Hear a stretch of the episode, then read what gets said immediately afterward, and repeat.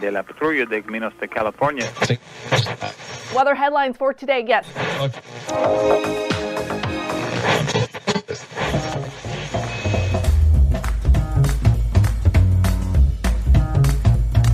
Welcome to the Revenue Generator Podcast, an I Hear Everything production. In this podcast, you'll hear how industry leaders integrate sales, marketing, product, and customer success into a single business unit with a common goal of optimizing their revenue cycle. We'll unearth how innovators integrate data, technology, people, and processes to expedite demand generation and increase recurring revenue. Sit back, tune in, and get ready to meet a member of the revenue generation. Here's the host of the Revenue Generator podcast, the CMO of Lean Data, Doug Bell.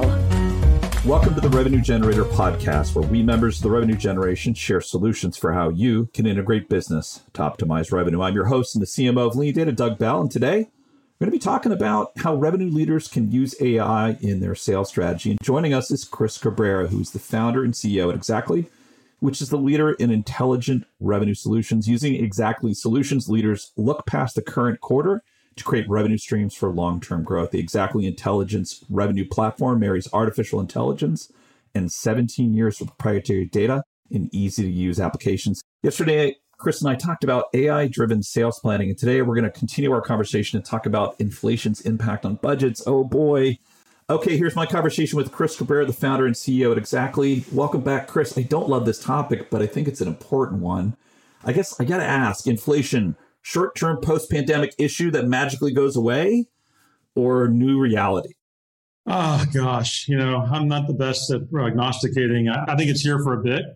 I'm not, a, you know, gloom and doom guy. So I, I think we, you know, a year from now, we hopefully won't be talking about it. But I don't think it goes away much sooner than that, you know. And so uh, we're we're sort of thinking, you know, best case, you know, this time next year we'll start to see some, you know, some improvement on this.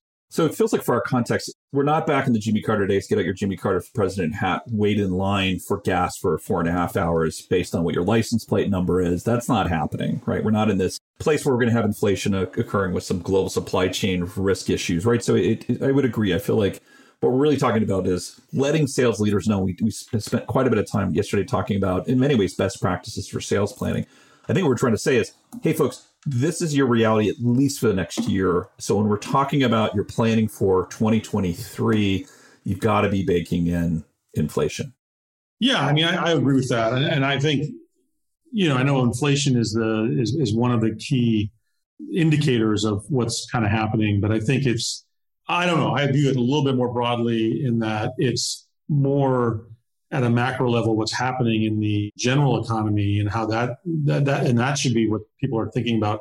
I, I, don't worry too much specifically about inflation. We could talk about some specific areas where I think that you know software companies especially get, get hit by this in, in the, with the way we negotiate deals and things like that. But but I do think that in, in light of the whole topic of just the, the, the economy and the market and the broader picture, I think that leaders need to be really thinking hard, and I know they are, about the change in value metrics, the way that people view and value growth. Uh, we talked a little about that yesterday.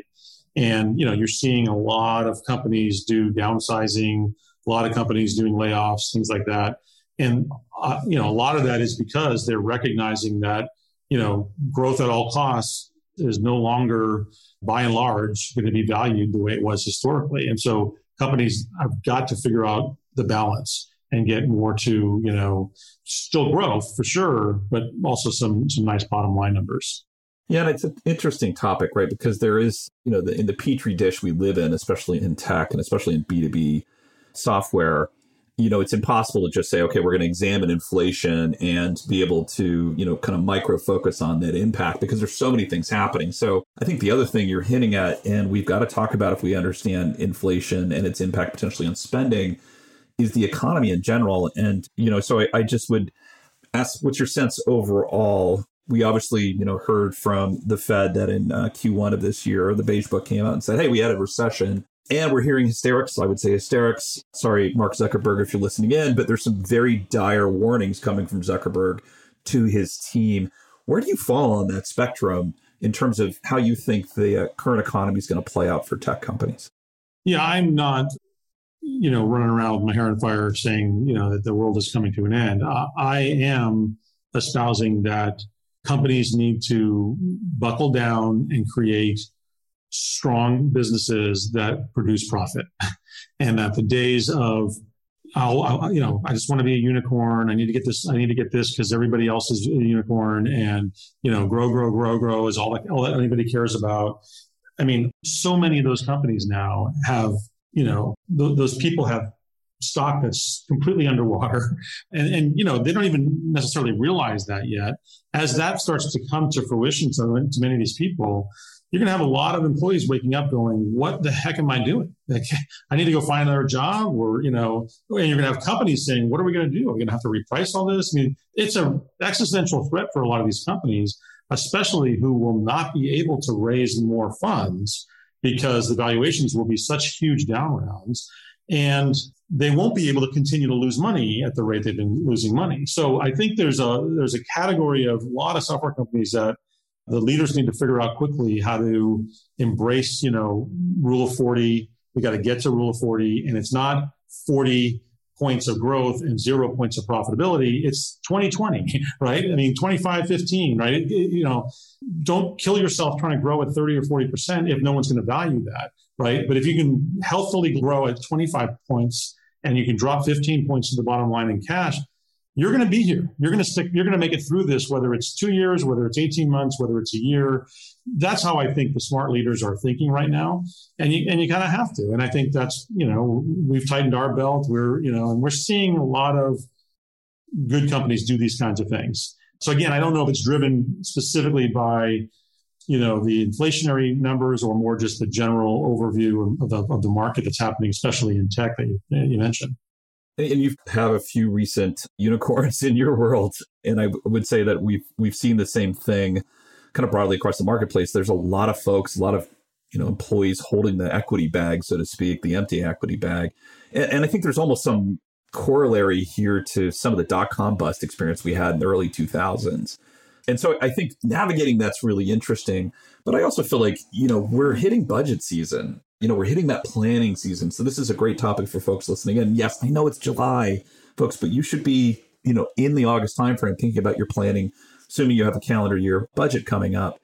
Really need to be ahead of that. So let's give some kind of concrete tips for folks that are thinking about planning for next year, both in terms of kind of the economic impact, and let's talk a little bit about how they should think about inflation and so, as you're hitting this next planning cycle for your organization, what are some of the tips you would share for folks heading into that next planning cycle? Yeah, I mean, again, I, at the highest level, it would be that you know I think people need to create a plan that shifts to a more balanced approach. That's number one, and that's hard. That's going to require board level agreement that we're going to maybe take our growth number down a little bit, and we're going to try to drive more profitability that not all boards are going to love that. Not all boards are going to be in sync with that. But you know, that's my advice because I think that's the that if you want to sustain and, and grow into the new world that we're going to find ourselves in and the new valuations, I, I just think that's important. I think recognizing that you are better off with a smaller organization that uses tools that are available to be more productive and do things right is better than having a larger organization that is running being run on spreadsheets. You can really improve efficiencies by embracing technologies. I think one of the pieces of advice I would give is that if some of the CEOs that might be listening or CROs that might be listening are like me, you might be frustrated by the quantity of apps that you you currently use right? If i look at my company and i ask you know which i do often our finance team give me a list of all the saas apps that i'm paying for. It is incredible how many there are. And it's even more incredible how few of them talk to each other. There's so many of these siloed apps that i'm spending money on and it drives me insane and I'm on a mission to root those out of our company because I don't want 65 different apps from 30, you know, from 50 vendors. I'd rather have 30 apps from five or six vendors and have those apps be cross communicating. And I think that is a critical point as you think about this planning going into the net, into this new world that we're going into. You know, And this is why, by the way, it was so important for us as a company to to grow from being just a comp company to expand to a platform company that does, you know, further up the up the up, upstream to where the planning for go to market comp and, and all things go to market are, and then also on the other end of the spectrum, all the forecasting piece. Because I want to, sh- if you're using a forecasting tool that isn't totally integrated with your comp tool and integrated with your planning tool, then you're just using a siloed app. I'm not saying it's bad. It's just you have to be thinking more broadly about d- using data across a platform of, of, of apps because that's what's going to give you these efficiencies and economies of scale. And uh, and so anyway, I'd be thinking about those things in terms of planning. Yeah, and I, and I would uh, echo what you're saying here. I, I, feel like you know if we look at the winners and losers coming out of the most recent, very sharp, very temporary recession at the beginning of the pandemic, it feels like the winners were those folks that leaned into the RevTech stacks. And I think I would agree as well. I think we saw proliferation on some level, and we've got these somewhat brittle tech stacks that are being produced as a result. So I think fascinating insights from from you. And and I have to say also as somebody who's been doing this for a while, those are tips that folks should listen to and lead into. So Chris, thanks for joining us today. Yeah, great to be here again.